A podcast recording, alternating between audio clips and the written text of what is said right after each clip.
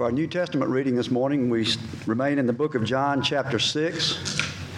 This morning I'll be reading verses 35 through 40.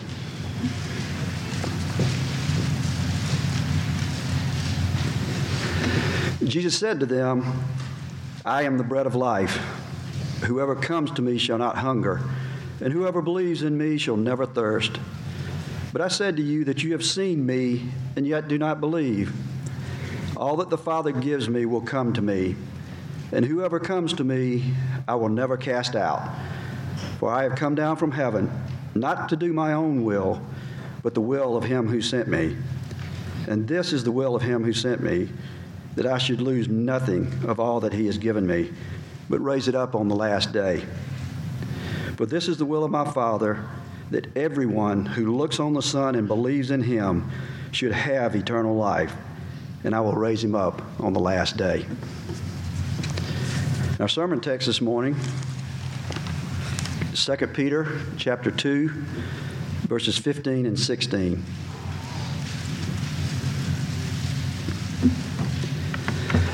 Forsaking the right way, they have gone astray. They have followed the way of Balaam the son of Beor, who loved gain from wrongdoing, but was rebuked for his own transgression. A speechless donkey spoke with human voice and restrained the prophet's madness. This is the word of God. You may be seated.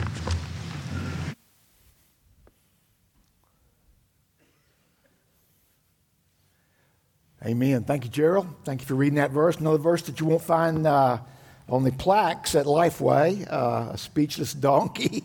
okay. It's going to be interesting today. Looking forward to digging into the word with you this morning. Uh, man, it's so good to see you. So good to be here. It is good that we are here. And uh, uh, we're always thankful for all of our guests, and I don't usually uh, point out guests, but my heart is full today to see uh, Chad and Amanda Trollinger here with their family. Uh, Chad and Amanda, could you just stand up for a minute? Because just for a minute, just stand up real quick and sit back down. There you go. There's Chad and Amanda. And the reason I want to do that, we're in the middle of a membership matters class, and one of the sessions is we talk about the history of Rockdale Community Church, so they can know who we are, where we came from. Chad and Amanda were the first couple married under the ministry of Rockdale Community Church uh, back in the mid 90s, 94, 95. What was it? 98. I missed. 24 years, okay, 24 years. So we didn't do a wedding for four years. Wow, that's amazing, okay? Uh, but first married couple under RCC. So uh, uh, a great memory, a great, I love the history that we share. And if it's this good seeing you now after so many years, just think of what heaven is going to be like when we reunite, come back together forever under the glorious lordship of Jesus Christ, face to face with Him, uh, perfectly loving Him, perfectly loving each other. Uh, man, and that, that's just a bitter, a little, a little foretaste of, of how good it's going to be. So I'm thankful that you're here. God bless you as you celebrate Gary and Debbie's 50th anniversary. So that's another big thing. Uh, so praise the Lord for solid, long lasting, God honoring marriages. We pray that for all of our young people, all of our young married people. Man, it's good. It's good to be a part of God's people. There's nothing better than that. So if you're here today and are not a Christian, what in the world are you waiting for? This family, this family of God opens its doors to you, opens its arms to you, and we plead with you to come to Jesus and be a part of this church that God is building, be a part of this family that God is growing. So, God bless you as you consider that. Um, let's pray. Father, we thank you for another day together, another Lord's Day, another day to hear what you want to say to us from your word, another day to sing the glory of your name. Continue to make us better singers of your glory. Not more talented singers necessarily, just better singers. May singing of you and singing to you be one of our most favorite activities in our life. Thank you for the leadership of our music team. And God, another day to, to gather at your table, to commune with you, with your Son, and with each other, to remember what you've done for us. Another day to fellowship with your people, and to encourage one another, and to stir one another up to love and good deeds. What a day. What a life. Thank you for salvation. Thank you for Jesus. Please, Father, speak to us from this challenging passage, this humorous passage that is a part of your word. Help us to apply life changing truths to our lives and leave here today a little bit more like Jesus as you transform us from glory to glory, as you wash us and sanctify us by your word. So, Father, once again we ask that the words of my mouth and the ponderings of our heart together here corporately be pleasing in your sight. O oh God, our rock and our Redeemer. In Christ's name we pray. Amen. All righty. Man, I'm ready to go. It's been uh, two, three weeks since I preached, so I'm ready. So I hope you packed the lunch today. We're good. We're good to go. Uh, we've been studying Peter's warnings about the false teachers for the past uh, several weeks. And he, so far, he's given us much instruction, and he's not through. We've got a, next week, we'll be, continue to talk about it. But so far, he's reminded us and, and, and uh, told us that these false teachers dwell among God's people. Uh, they bring in destructive heresies. Uh, they are deceivers of God's people and deniers of the lordship of Jesus. So, therefore, we must be alert. We must be protective of our flock and of our children. We must be ready to constantly and consistently contend for the faith and refute the error. He's told us that they are arrogant, they are irrational, they are ignorant, they are overindulgent, they are hypocritical. They commit spiritual adultery and often physical adultery, adultery and lead God's people into that, as we're going to see today. They are greedy lovers of money, enticing people with false promises. They give God's people a bad name as the world loves to lump all Christians in with the hucksters and the charlatans who gain prominence in the eyes of immature believers. We left off last time with Peter's summary statement in 2 Peter 2 15 and 16, which Gerald just read, but I'll read it again real quick. Forsaking the right way, they, they being the false prophets, they have gone astray. They have followed the way of Balaam. So today we're going to find out, hopefully, what is this way of Balaam, uh, the son of Beor, who loved gain from wrongdoing, but was rebuked for his transgression. A speechless donkey spoke with human voice and restrained the prophet's madness. Okay, so what is the way of Balaam? That's the question for today. Uh, and today we want to try to answer that question uh, that Peter is referring to. And to get an answer to that, we first have to know who Balaam was and what the Bible says about him. Charles Spurgeon said this about this false prophet, quote, "One of the strangest characters of the whole world is Balaam. At times, no man could speak more eloquently and more truthfully, as we will see today when we read uh, some of his oracles over Israel. And at other times, he exhibited the meanest and most sordid covetousness that could disgrace human nature. Determining the identity of Balaam and the way of Balaam is like putting together pieces of, pu- of a puzzle. It's kind of fun, okay? And I hope you'll enjoy this with me today and, and dive right in. Uh, scripture gives us the pieces of this puzzle of Who is Balaam and what is his way? And the first piece I want to consider is Joshua 13, verse 22. Joshua 13 and verse 22, where we read this. Joshua is, uh, is, is uh, uh, recounting uh, some of Israel's history. And he says, Balaam, also the son of Beor, and here's a key phrase coming up the one who practiced divination.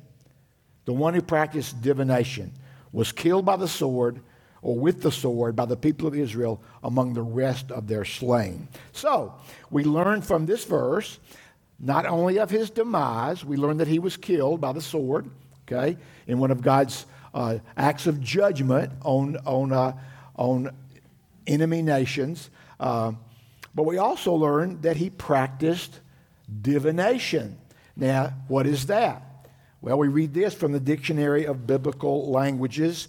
Uh, we learn that it means to be a soothsayer, to seek an omen, i.e., to state or determine the future or hidden knowledge through signs, omens, and supernatural powers. And then it goes on to define divination as the pagan state or process of stating or determining the future. Four broad classes of divination are number one, the position of stars. So they, for like an astrologer, they read this, they try to read the stars. Uh, two, speaking with dead spirits, a necromancer, someone who tries to communicate with the dead. Uh, Three, examining animal parts or potsherds. This would be the, you know, killing of an animal, cutting out its guts, and reading the intestines. Really gross thing. You know, really, really kind of stupid things, but that's what they would do, okay? Um, and reading ancient ruins, you know, potsherds, broken pieces of ceramic, and trying to read the future by looking at that, okay? And then four, to cast lots for a yes or no answer. So, bottom line Balaam practiced false religion. He dealt in the religion of the occult. He was like the fortune tellers, the astrologers, or palm readers of today. And this practice was clearly, uh, unambiguously forbidden by God. We read this in Deuteronomy 18, verse 10. There shall not be found among you anyone who burns his son or his daughter as an offering, anyone who practices divination or tells fortunes or interprets omens or a sorcerer. So, Balaam's activities are clearly forbidden by God. When Samuel was rebuking Saul for not completely destroying the Amalekites as God had instructed, he said in 1 Samuel 15 23, For rebellion is as the sin of divination. So, the practice of divination, which Balaam did, was clearly sinful. Balaam committed the sin of practicing divination. But it gets worse. Not only was Balaam involved in that sin, but he also took money for it. He took money for it. He fits Peter's description of a false prophet in his greedy love of money. Now, how do we know this? Well, we know this from Numbers 22. Uh, let, let, me just read a section there. We're going to be there a, a, a lot today because that's where we get the, the, the, account of the talking donkey. But here's how it begins Numbers 22, if you want to follow along, beginning at verse, at verse 1. This is the setting for the story that Peter is referring to in his second letter that we've just read. Numbers 22, verse 1. Then the people of Israel set out and camped in the plains of Moab beyond the Jordan at Jericho. And Balak, the son of Zippor, who is the king of Moab, saw all that Israel had done to the Amorites.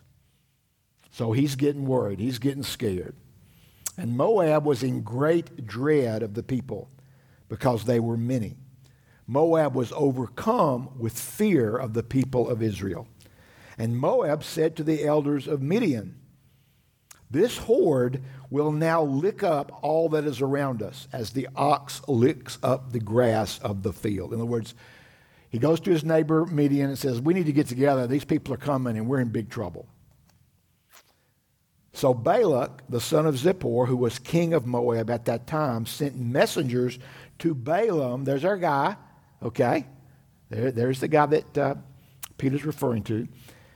The son of Beor at Pethor, who is near the river in the land of the people of Amaw, to call him, saying, Behold, a people has come out of Egypt. That's Israel. They cover the face of the earth, and they are dwelling opposite me.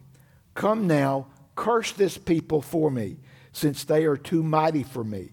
Perhaps I shall be able to defeat them and drive them from the land, for I know that he whom you bless is blessed, and he whom you curse is cursed. Okay, so there's the setting for the uh, event that Peter is referring to in 2 Peter 2. Okay? Uh, Balak, king of Moab, scared of Israel. He wants this prophet to come and curse them, possibly weaken them so his army can defeat them. And then we read this in verse 7. So the elders of Moab and the elders of Midian departed with, watch this, the fees for divination. There you go. There's the money. There's the money aspect. They know they're going to have to pay this guy. So they depart with the fees for divination in their hand, and they came to Balaam and gave him Balak's message. So, again, Balak is afraid of Israel conquering Moab. So, as a preemptive strike, he contacts Balaam to curse Israel, and he's willing to pay for it. He knows there will be a fee because he knows who Balaam is, so he sends money. The fees for divination with the elders of Moab and Midian. John MacArthur writes this having garnered a reputation as a prophet for hire. This was Balaam's reputation a prophet for hire, a greedy, false teacher, one who was in it for the money. And MacArthur goes on to say Balaam was from a city along the Euphrates River where scholars have found evidence of a cult of prophets whose activities resembled Balaam's practice. So, not only the Bible, but, which is enough, but even archaeology points to who Balaam was. He was a member of this group of cult prophets who practiced divination for money. Now, we'll come back to this strange account in a little bit. But what else? Let's continue with our uncovering of Balaam. Who, what else does the Bible tell us about Balaam? So let's go to Revelation chapter 2 and the letter from Jesus recorded by John to the church at Pergamum. Several years ago, we did a study of the seven letters of Revelation. Great study. And here's, here's, one of, here's a verse from one of the letters. And Jesus says this, or Jesus has John write this. So Jesus is saying this to the church. But I have a few things against you. You have some there who hold the teaching of Balaam. The teaching of Balaam. The way of Balaam, okay? The teaching of Balaam, who taught Balak, there's our king in the story, to put a stumbling block before the sons of Israel so that they might eat food sacrificed to idols and practice sexual immorality. Okay? So here's, a, here's the, the, the maybe the third strike against Balaam. You know, he, he's, he's doing something he's not supposed to, practicing divination. He's taking money for it. But Jesus tells us in this letter that he got Israel to practice sexual immorality. Now, as we will see when we go back to Numbers 22 in just a minute, God did not allow Balaam to curse Israel. He wound up blessing Israel instead. The sovereign God commandeered the false prophet's voice and spoke blessing on Israel instead of cursing. And we'll speak more to that later in the end, at the end of this message. Uh, so, Balak the king, who's scared of Israel, and Balaam, the false prophet, who Balak hired to curse Israel, but he can't curse Israel. God forbids him, prohibits him from doing that. They go to plan B. And it seems as though Balaam basically says to Balak, I can't curse these people. God is not allowing me to curse these people. Somehow, some way, He's taking control of my voice, and I cannot curse them. God's keeping me from doing that. But here's what you can do entice them with your Moabite women. Okay? See the plan? So let's put two more pieces of the puzzle together. Numbers 31, verses 14 to 16. And Moses was angry with the officers of the army, the commanders of thousands and the commanders of hundreds who had come from service in the war.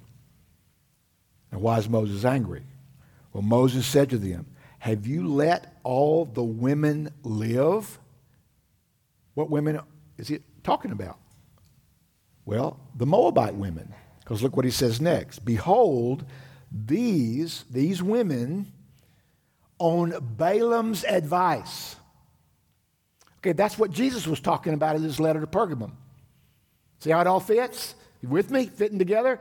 On Balaam's advice, caused the people of Israel to act treacherously against the Lord in the incident of Peor, and so the plague came upon the congregation of the Lord. So Balaam encouraged Balak to get his women to entice the people of Israel, and they did. And God's upset about that. And so the plague came on the congregation of the Lord. Now, in that text we just read, he mentioned the incident, incident of Peor. What's that? Well, Numbers 25. Numbers 25. While Israel lived in Shittim, that was a valley which the city of Peor was in, the people began to whore with the daughters of Moab. And there you go. That was Balaam's idea. That was Balaam's influence on King Balak to get his people to do that. Okay? These invited the people to the sacrifices of their gods, and the people ate and bowed down to their gods. So Israel yoked himself to Baal, false god, to Baal of Peor. And the anger of the Lord was kindled against Israel. Pastor John MacArthur sums it up like this quote, Balaam encouraged the Israelites to practice idolatry, immorality, and intermarriage in a second attempt. The, curse, the, the cursing didn't work. In a second attempt to destroy them, this time by assimilating them into pagan Canaanite society. Hmm. Does that sound familiar? the enemy's ways hasn't changed very much, has it? What do you think the enemy tries to do to us? To get us to assimilate into the pagan society. So let's wake up. Okay? Let's be alert and be watchful. David Helm, commentator, says this, kind of as a summary also.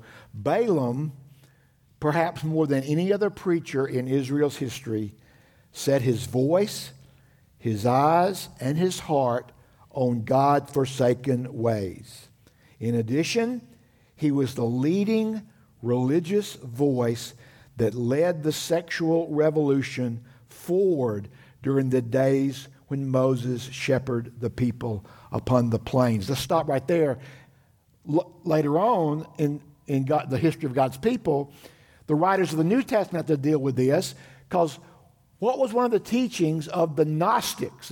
The Gnostics, you know, was one of the big uh, enemies of the church that Paul and Peter and the writers of the New Testament had to deal with. And one of the main teachings of the Gnostics was basically this that your flesh, your body, and your soul, they're two completely separate entities. In a way, that's true, okay, uh, but, but they corrupted the truth by saying, so, since they are two complete separate entities, you can do whatever you want to in your flesh, and it won't affect your soul. And that led the people of God, even in the New Testament times, into sexual immorality. So the enemy, over the years, the enemy doesn't change too much to try to destroy God's people and to attack God's people. Let me finish the Helm quote. Defying God's law, this forsaken preacher promoted sexual union with outside neighboring nations, and in doing so, he lined his pocket with money. So, beloved, there you have it. The way of Balaam. What is the way of Balaam? Love of money and sexual immorality, the telltale signs of a false prophet. This is the way of Balaam. Now, let's move to the humorous part of the story. What are the lessons of Balaam's donkey? And I believe there are some, okay? And since Peter brought it up in verse 16, since Peter mentioned the talking donkey, we can't ignore that. So let's go back to Numbers 22. We, we've started reading that. We've read the first seven verses. And pick up the account at verse 8 and read through it together and corporately ponder it.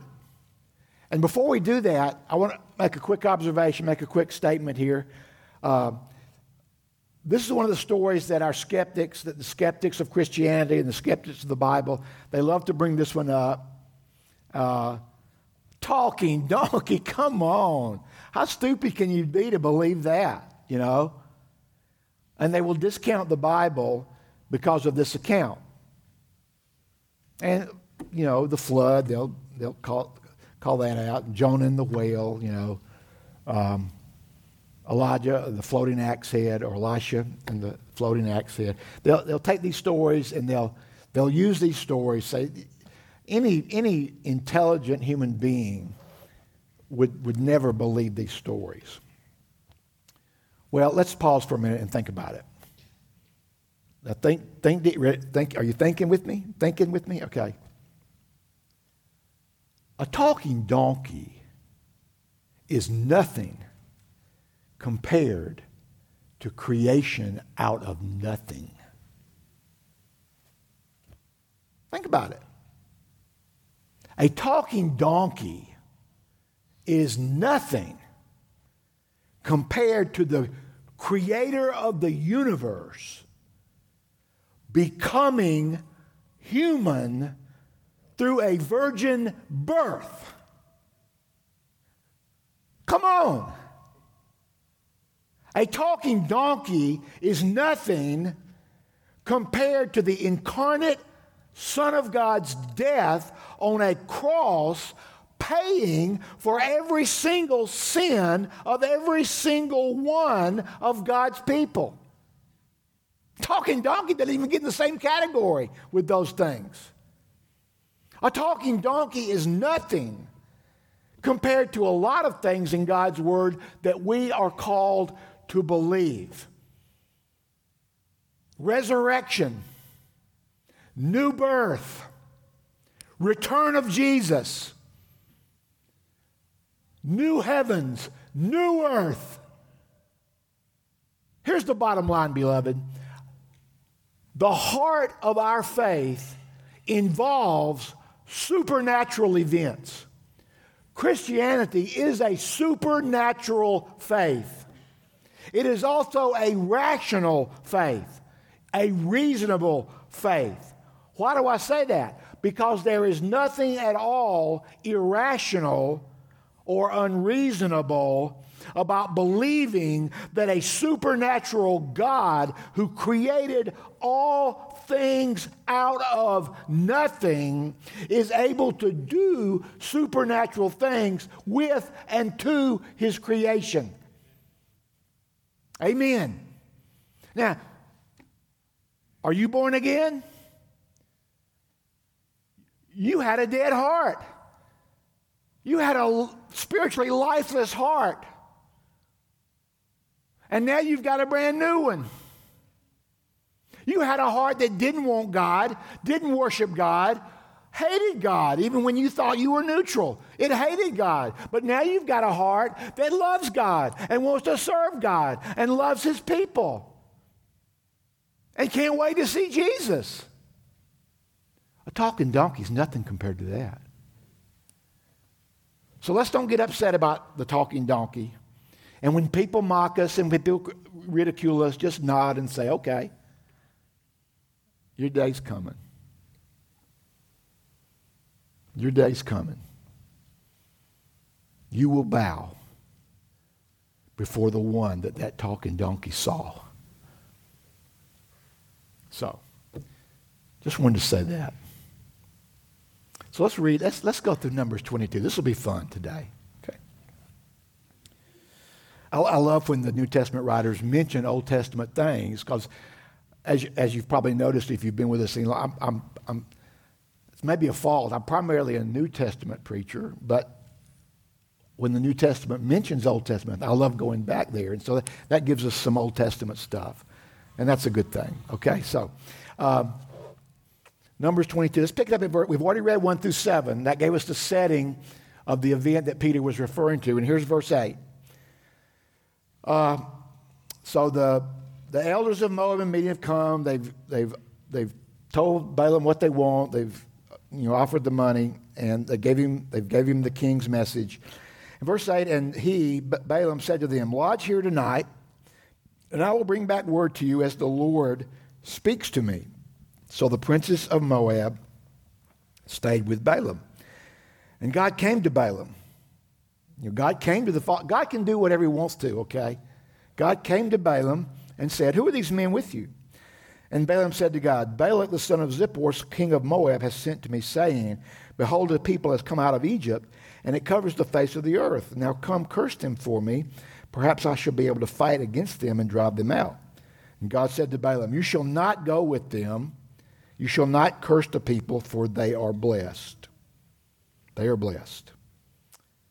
Remember that. We'll, we'll come back to that.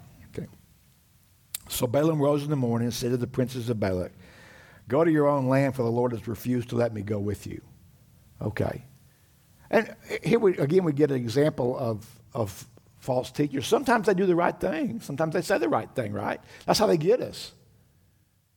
That's how they get us. So we can't let our guard down even when they say something that, that's right and good and sounds right or is true. Okay, that's, I mean, he's being obe- obedient to God there, looks like, okay? Uh, so the princes of Moab rose and went to Balak and said, Balaam refuses to come with us. But Balak didn't give up. He sent him back. Once again, Balak sent princes and more number and more honorable than these. So he sends a bigger group and a more important group. Somehow uh, he gives, goes to the next level of honor and more important people, more influential people. He sends the elite, you know, okay? You know the elite, you know, they, they're, they're big around here too in our country, okay? And he sends them more army. And they came to Balaam and they said to him, Thus says Balaam, the son of Zippor, let nothing hinder you from coming to me. In words, he's probably up the price. He's probably offering more money too. It doesn't say that exactly, but maybe that's what's going on here. For I will surely do you great honor, and whatever you say to me, I will do. In other words, I'll pay you whatever you want. Uh, come curse this people for me. But Balaam answered and said to the servants of Balak, Though Balak were to give me his house full of silver and gold, now notice he doesn't say, I won't take that. He's, he'll take that.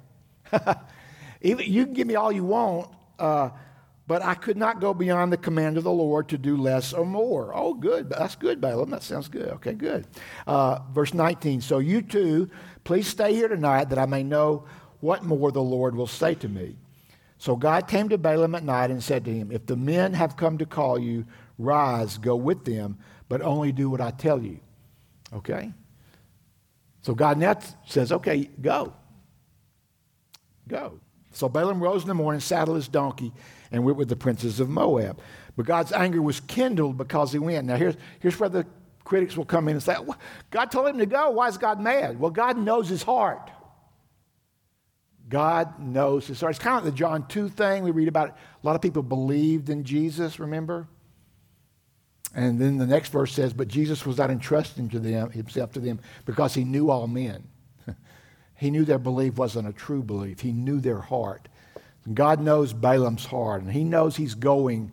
He, he said he could go, but then he knows his heart. He's going for selfish, sinful reasons. God's anger was kindled because he went, and the angel of the Lord took his stand. Angel of the Lord. Oh, appearance of Jesus. Most scholars, theologians, commentators, this is a pre incarnate appearance of Jesus. Angel of the Lord took his stand in the way as his adversary. Now he was riding on the donkey, and his two servants were with him. And the donkey saw the angel of the Lord standing in the road with a drawn sword in his hand.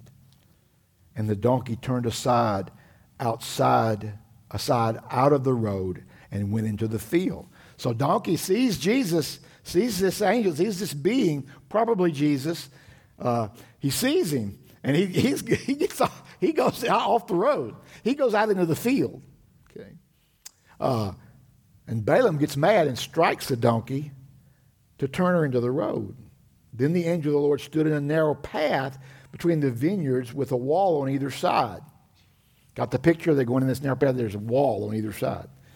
And when the donkey saw the angel of the Lord, she pushed against the wall and pressed Balaam's foot against the wall. So he's squeezing Balaam's ankle up against the wall here. And so Balaam gets mad and struck her again.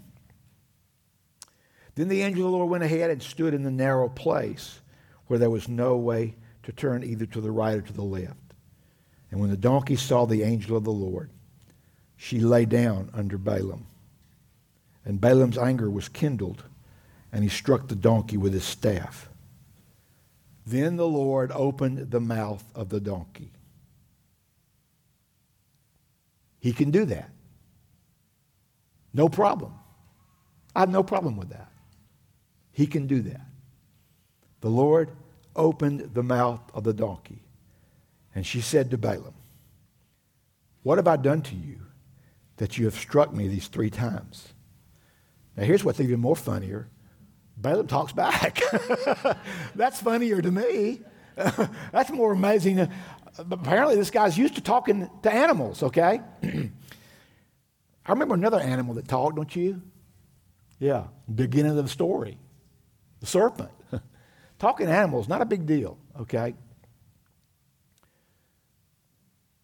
And Balaam said to the donkey, just very normally, Because you made a fool of me, I wish I had a sword in my hand, for then I would kill you. You know, you're lucky I just got a stick, you know, a rod. I wish I had a sword. And the donkey said to Balaam, Am I not your donkey on which you've ridden all your life long to this day? Is it my habit to treat you this way? And he said, No. And you'd think he would say, and you've never talked to me before either, but no, we don't see that. Okay. Uh, then the Lord opened the eyes of Balaam, and he saw the angel of the Lord standing in the way, and his drawn sword in his hand. And he bowed down and fell on his face. We'll stop right there. What are the lessons of this story? Well, I got four. you could probably add to them. Give them to you real quick. We're not going to elaborate much on them. First lesson for me was God definitely has a sense of humor. I love this. I love this, you know. I love funny people. And funny people that aren't funny at the expense of others, you know, truly funny people. I love being around funny people.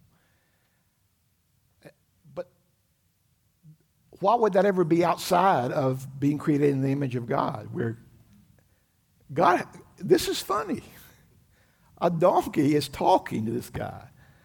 And a donkey, God uses a donkey to get his attention, and God opens his eyes to see, see Jesus. So I love that God has a sense of humor. Number two, true speakers of God are never blind to Jesus. True speakers of God are never blind to Jesus, as, as Balaam was for most of the, of the account. Balaam didn't see the angel of the Lord. The donkey did. So pray, pray that your elders and your Sunday school teachers and your band of brothers teachers and your women's Bible study teachers, your kids rock teachers will always, always, always see Jesus and always, always, always speak of Jesus. Number three, don't be impressed by speakers, for God can make donkeys speak. Don't be impressed by speakers, for God can make donkeys speak. Be impressed with Jesus. Be impressed with Jesus. Thank God for the speakers that point you to Jesus. But don't be impressed with the speakers.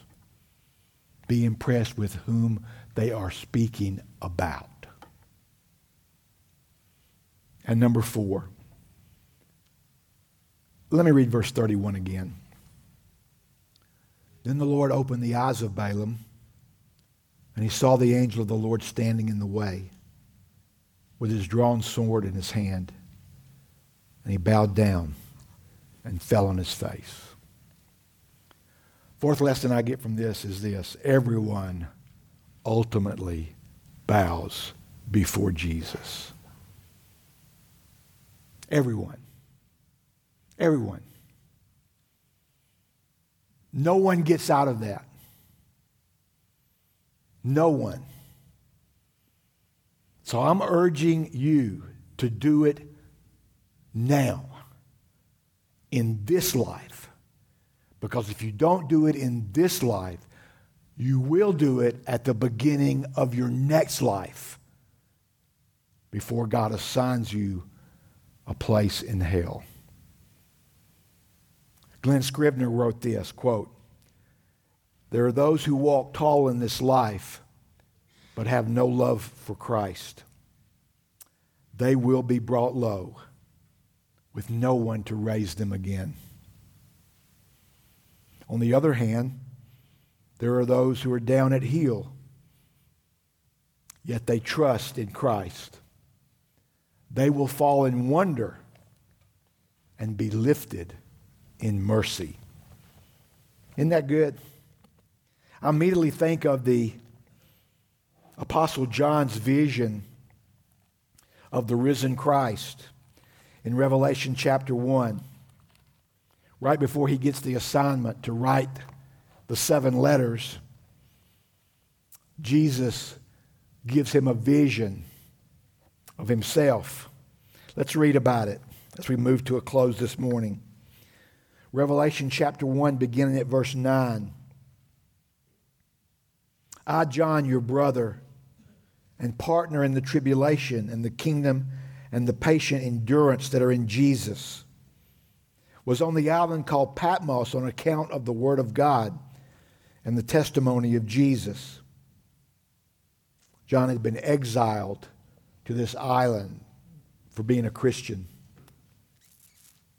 In verse 10, I was in the Spirit on the Lord's day, and I heard behind me a loud voice like a trumpet saying, Write what you see in a book and send it to the seven churches to Ephesus and to Smyrna and to Pergamum and to Thyatira and to Sardis and to Philadelphia and to Laodicea. Then I turned to see the voice that was speaking to me. And on turning, I saw seven golden lampstands. And in the midst of the lampstands was one like a son of man clothed with a long robe and with a golden sash around his chest. The hairs of his head were white, like white wool, like snow. His eyes were like a flame of fire. His feet were like burnished bronze, refined in a furnace, and his voice was like the roar of many waters. In his right hand he held seven stars, and from his mouth came a sharp, two edged sword, and his face was like the sun shining in full strength. And when I saw him, I fell at his feet as though dead. But he laid his right hand on me, saying, Fear not, I am the first and the last and the living one. I died, and behold, I am alive forevermore, and I have the keys of death and Hades. Beloved, a talking donkey is nothing compared to that.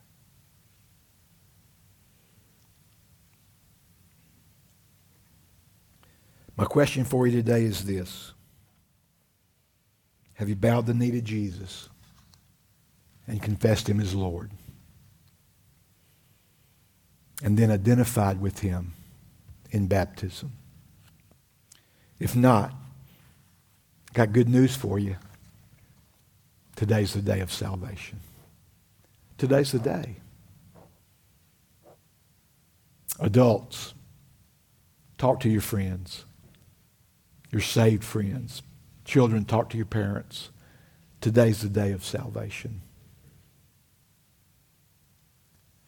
God Himself sums this story that we've been looking at today. He sums it up in Joshua 24. Joshua is, is, is giving a history of God's people. He's speaking for the Lord.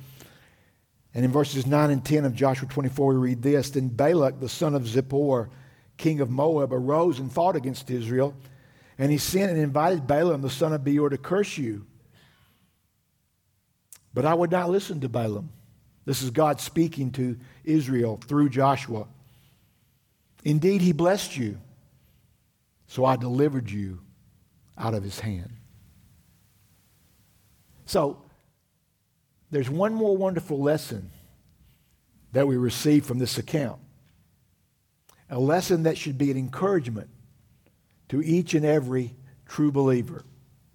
If, you if we'd have kept reading in Numbers, but time won't allow us, if, but if we had kept reading, we would have read, and if you go home today and read it, you'll read the blessings that Balaam spoke over Israel. Remember, we said that God commandeered Balaam's voice, refused to let him curse Israel, and instead he spoke blessing.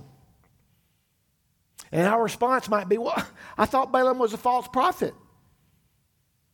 Well, listen, one of our basic lessons even false prophets come under the sovereignty of God, right? God is sovereign over everything. They only say what God allows them to say. God rules over them. It's kind of like the Satan and Job thing. If you're familiar with, if you're familiar with the study of Job. Satan did some horrible things to Job, but only what God allowed him to do. God is sovereign over all things good, evil, peace, calamity. He's, he's sovereign over it all. That's one of our bottom line starting points of faith. John MacArthur was once asked if people could be saved by the words of false teachers. I love his response. It was something like this. I didn't write it down, I just going by memory, but this was pretty much what it was. God loves to use the needle of truth in the haystack of error for his glory. So, yes, people could, can, and are saved through false teachers because they're not saved by the false teachers, right? God saves through the message, not through the messenger. Faith comes by hearing, and hearing by the word, the message of Christ. So, again, if you keep reading Numbers, you're going to read those blessings. Let me give you a few little tiny excerpts of them, and we'll wrap this up. Here are excerpts from Balaam's oracles in Numbers 23 and 24. These are the needles of truth coming from what had previously been a haystack of falsehood, okay? And sin and error and wickedness. Words of truth that the false teacher could not cancel. Numbers 23 8. How can I curse whom God has not cursed? How can I denounce whom the Lord has not denounced? Numbers 23 19 and 20. God is not man that he should lie, or a son of man that he should change his mind. Has he said, and will he not do it? Or has he spoken, and will he not fulfill it? Behold, I received a command to bless. He has blessed, and I cannot revoke it. Translated, you're not going to lose your salvation. You're not going to lose your salvation. If you are truly a part of the people of God, you are always going to be a part of the people of God. That blessing cannot be revoked. Numbers 23, 23, and 24. For there is no enchantment against Jacob, no divination against Israel. Now it shall be said of Jacob and Israel, What has God wrought? Behold, a people. God has made for himself a people, a nation. Peter talked about in his first letter a royal priesthood. Once you were not a people, now you are the people of God. What has God wrought? The church. And He's building it. And the gates of hell, nor any false prophet will stand against it. Be encouraged. Numbers 24 17. I love this one. I see him, but not now.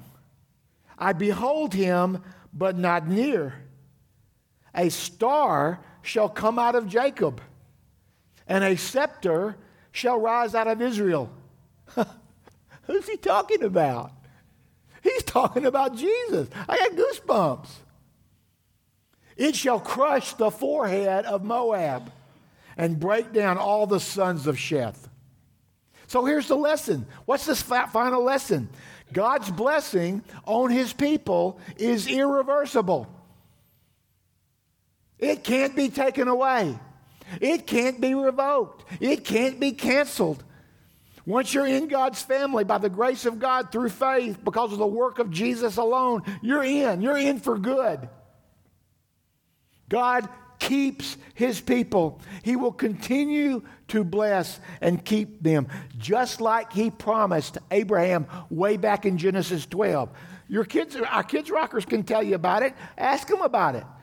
That's what we're studying this year. Genesis 12, 2. And I will make of you a great nation, and I will bless you and make your name great so that you will be a blessing.